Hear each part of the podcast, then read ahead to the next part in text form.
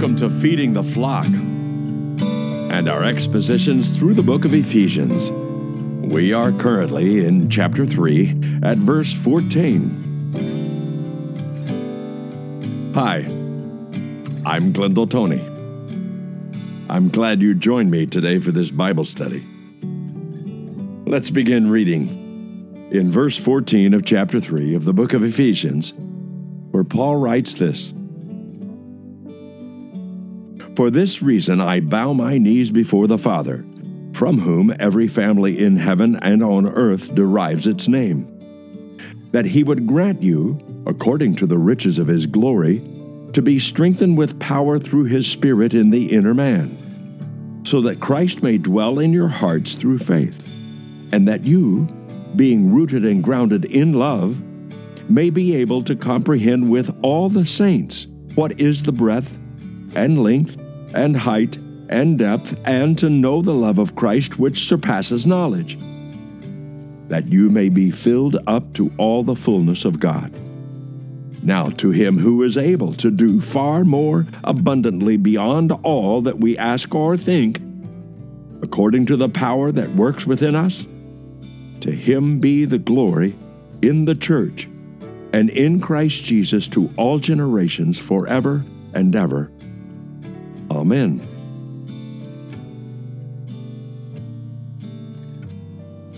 So we find here in this last uh, couple of paragraphs of chapter 3 that Paul is uh, not only concluding the first half, uh, you might say, of the book, but he's actually uh, introducing the second half of the book uh, if you take it all in its context. But before we get started uh, too deeply into that, I want you to notice that uh, verse 14 says, For this reason, and you will not know the reason for Paul's prayer for the Ephesians here in verse 14 uh, until uh, you read verse 13. He says, uh, uh, Therefore I ask you not to lose heart at my tribulations on your behalf, for they are your glory. Paul has just uh, finished.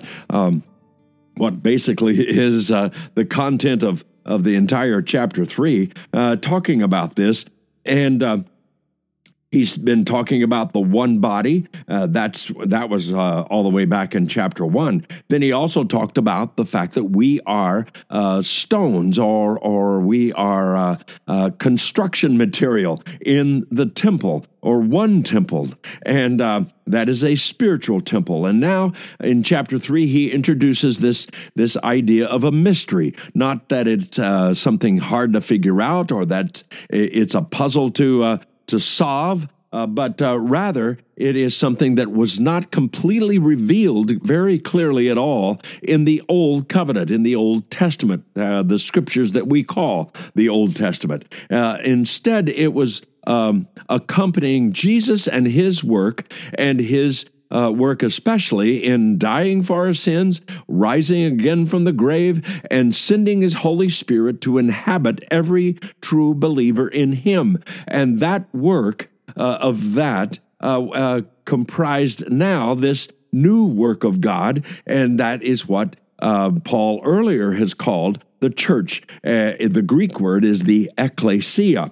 And um, and yet he he concludes this by saying that that he he doesn't want them to lose heart. He doesn't want them to be discouraged because they themselves are experiencing some persecution. They're experiencing some hardships because of their testimony for Christ. And yet, uh, at the same time, uh, Paul is as well. And um, he doesn't want them to somehow uh, be weakened by the fact that uh, uh, uh Paul is now uh, being imprisoned and he's he's suffering and he's suffering for the gospel's sake. He wants them to be encouraged. He says, "My tribulations on your behalf is is for your glory. And so uh, this thought uh, is seemingly is what brings Paul to his knees. And that's exactly what he says in verse 14.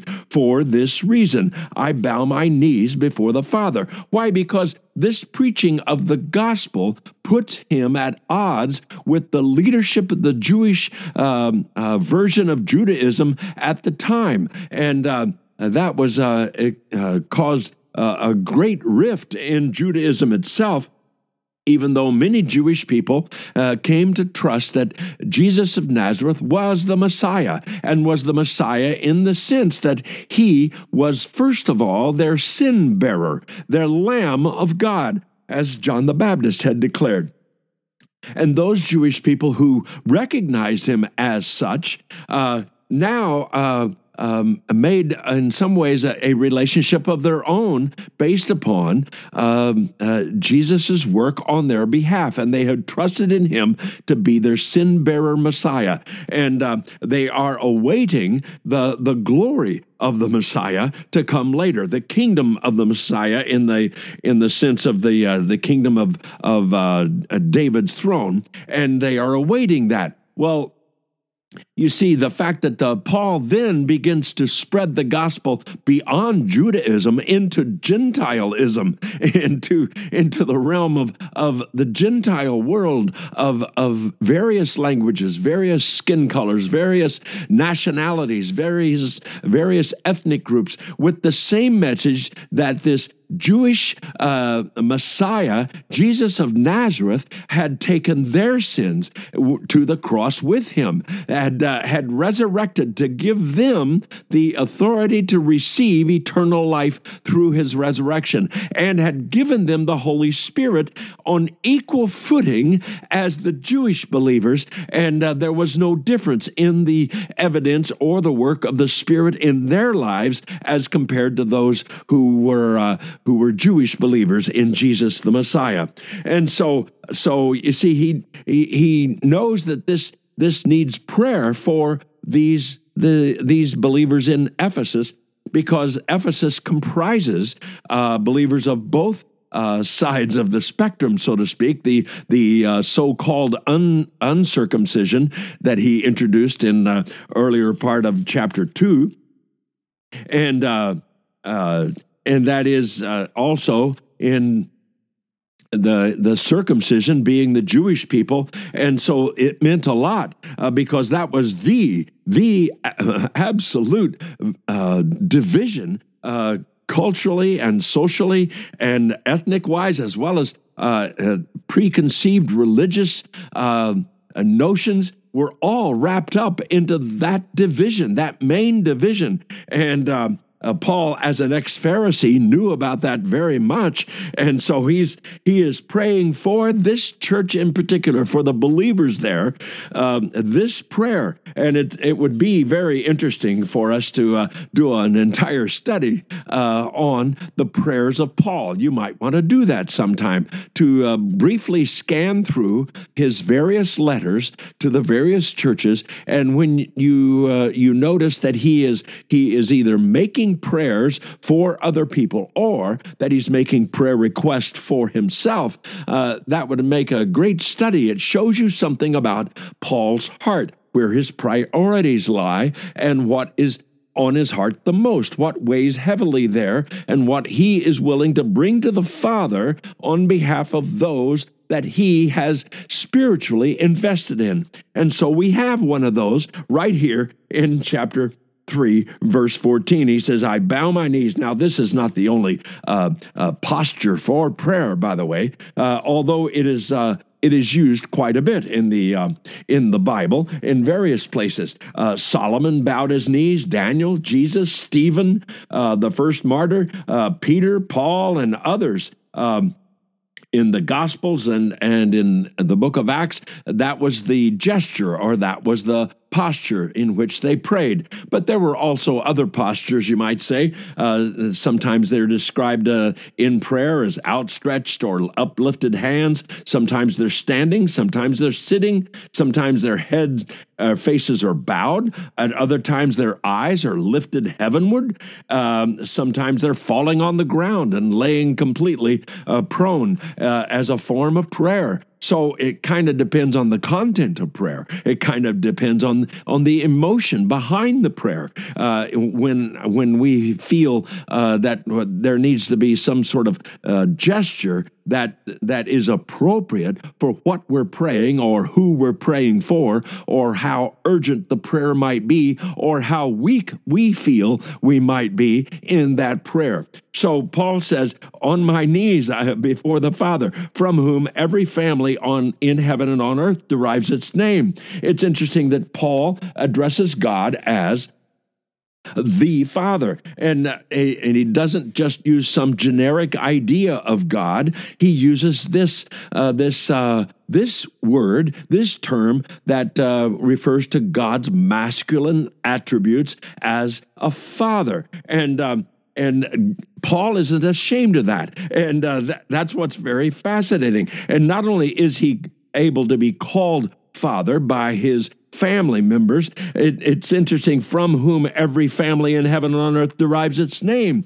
So uh, you see, that's where family comes from, is from the fatherhood of God. Now, uh, that doesn't necessarily mean that. Uh, uh we believe in the uh, the fatherhood of God and the the the uh, the the family of of uh, every human being is is now the sons and daughters of God. But it, it does mean that that God expresses his fatherhood toward those who are his children. We become his children through faith in his son and what his son has done to purchase uh, these out of uh, the humanity in order to place them in the family of God. And so Paul is unapologetically addressing God as the Father.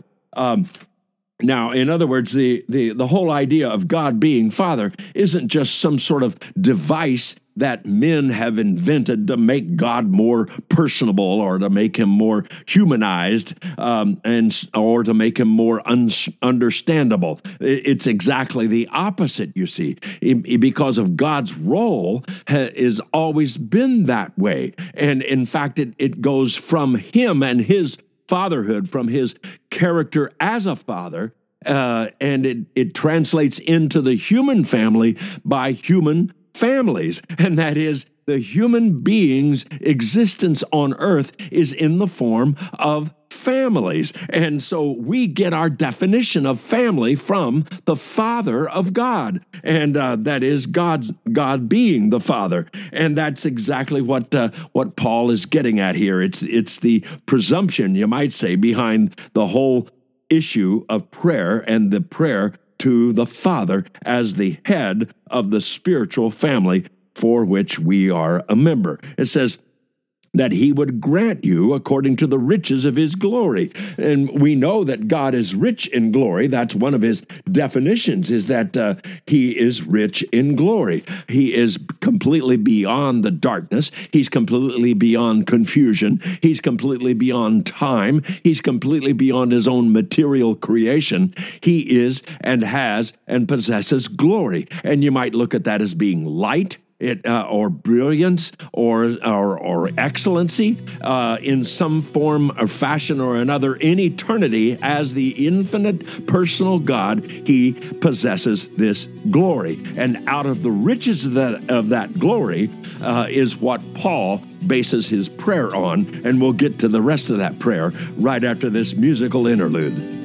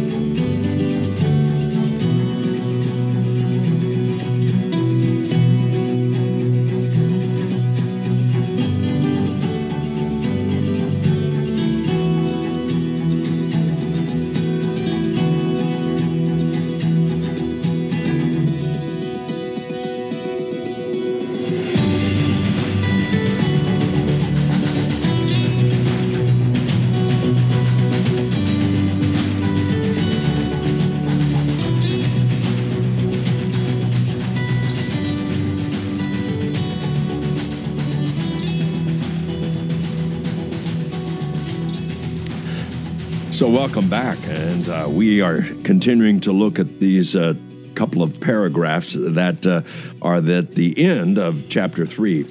And uh, verse 15, or that is uh, verse 16, actually, is where we kind of left off uh, from the first half of this episode. Uh, 16 says that he would grant you, Paul is in the middle of making this prayer request to God, uh, very specifically for this congregation. And as a result, it it spreads to other congregations also.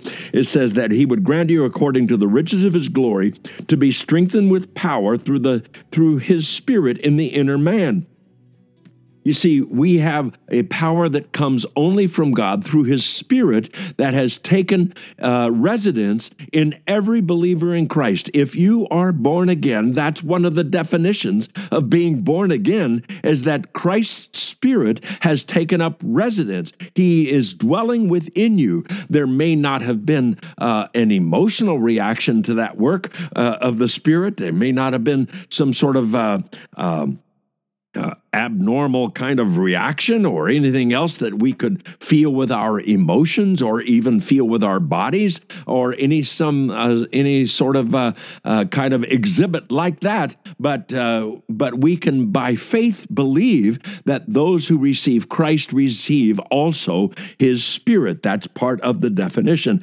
And uh, and by receiving his spirit in the inner man we have his power. Now just in case we might get confused here, uh, there are lots of definition for what the spirit's power looks like and what what we expect from ourselves or what we judge in each other as whether or not the power of the spirit is dwelling in each other or dwelling in ourselves. Uh, we look for certain things perhaps and maybe those things we look for uh, as the spirit's um, evidence of his power in us that uh, sometimes we get it all uh, mixed up or the wrong priorities, uh, such as uh, a very famous uh, passage in, in Isaiah chapter 40, verse 31. It says, Yet those who wait for the Lord will gain new strength. There's that power, you see. Even in the Old Testament, it was referred to as coming from the Lord, and uh, they will mount up with wings like eagles.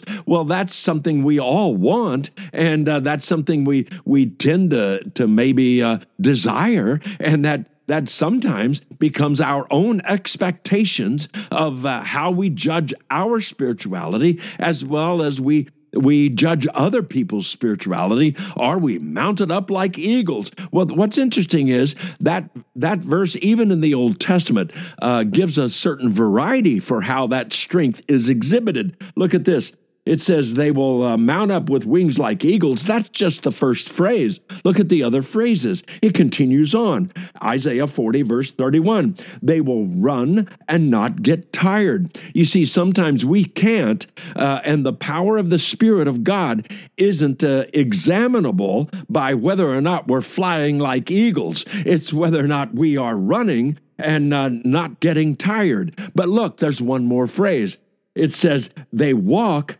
and not become weary. Sometimes the power of the Spirit is exhibited just as much as mounting up with wings like eagles, if sometimes the strength is exhibited only in the fact that we can put one foot in front of the other. That's what it says in Isaiah chapter 40 and verse 31. So Paul is praying for this power that can only come from the Holy Spirit. It is a strength and an, it is an insight. But in this in this particular case, it's about power. Now, uh, for uh, for a little bit of uh, in depth Bible study, I want you to notice that uh, Paul. This is the second uh, uh, prayer by Paul that uh, he records in this letter so far. The first one we find in verses 15 and 23 of uh, chapter 1. And in that paragraph, Paul's prayer is actually for enlightenment so that they can see things they hadn't seen before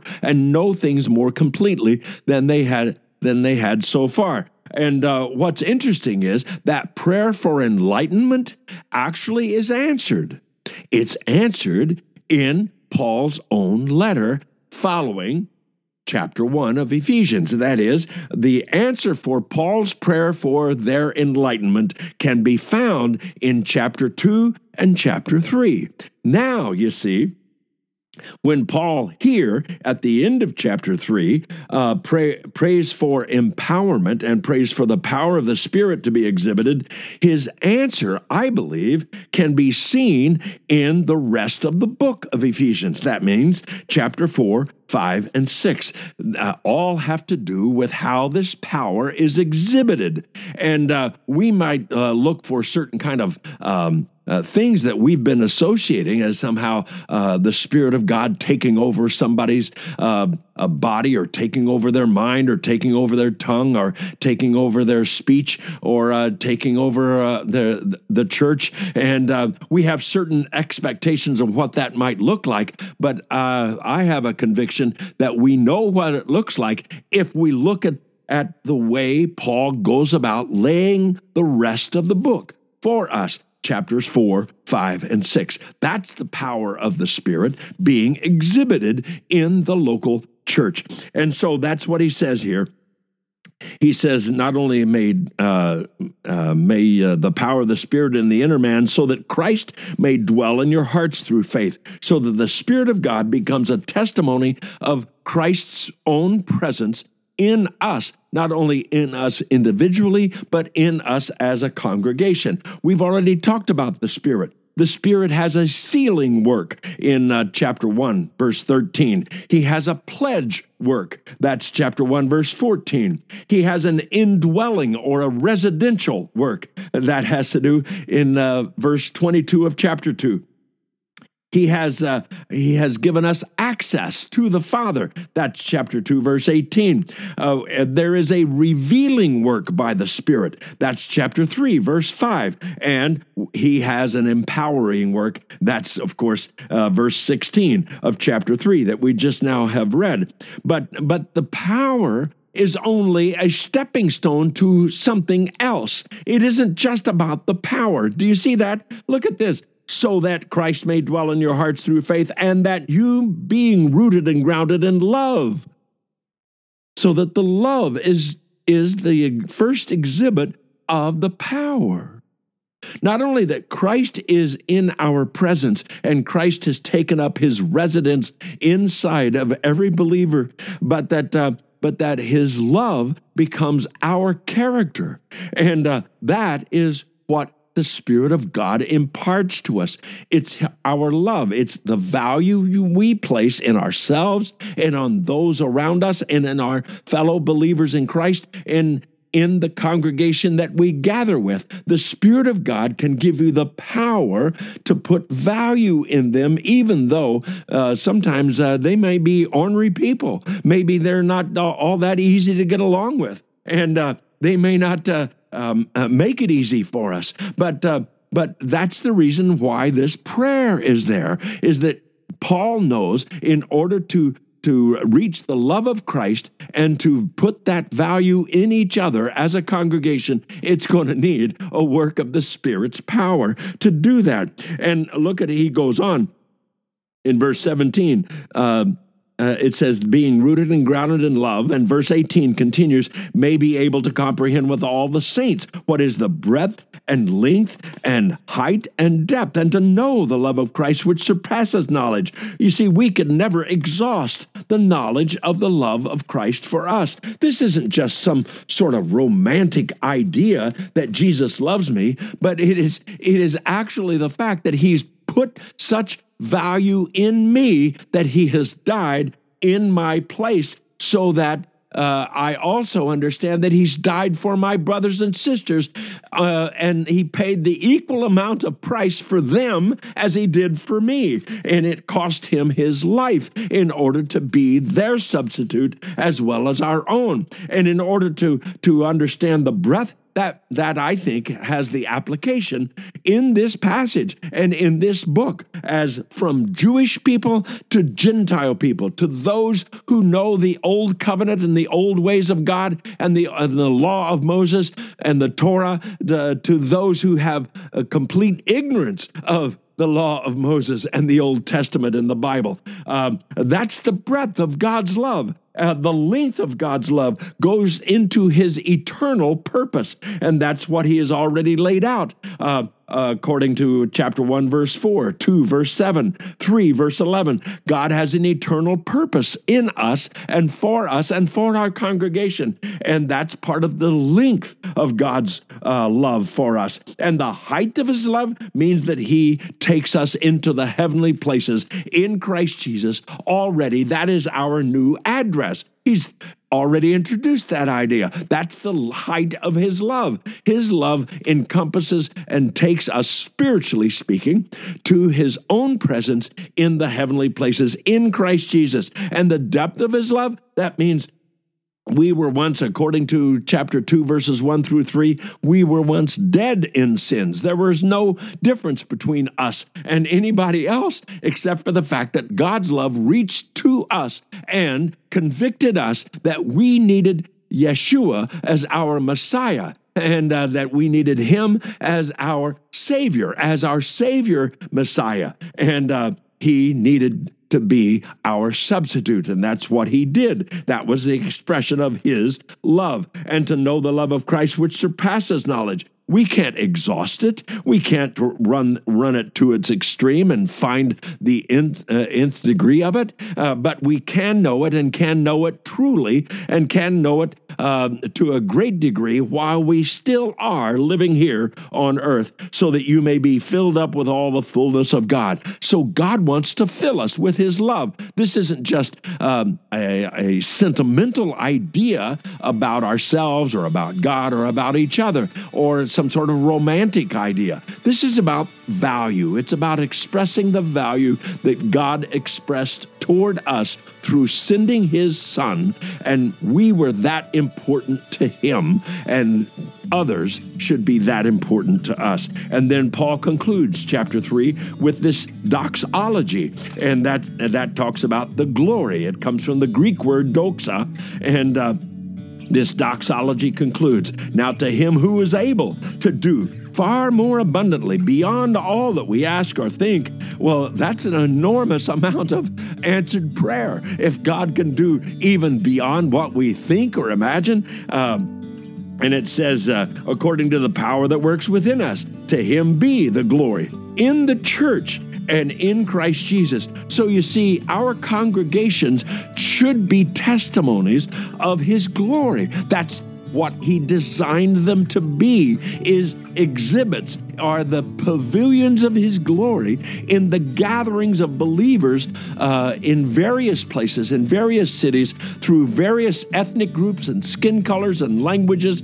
assembled together around the common Savior, around a common Jesus the Messiah. And uh, when we do so around the Lamb of God who's resurrected from the grave and sending his Holy Spirit in us, then we express part of that glory as a congregation in Christ Jesus to all generations forever and ever. Amen. This crosses not and not just uh, timelines and cultural lines. This crosses generational lines, and uh, that is part of God's design, is so that we exhibit that. Now, I know that many of our churches do not exhibit that very clearly from time to time. Uh, we may exhibit a lot of the flesh or a lot of selfishness or a lot of other things in our congregations. Uh, there may be a lot of disagreeable things going on in our various churches, but this is the plan of God. This is the prayer that Paul has prayed for these dear believers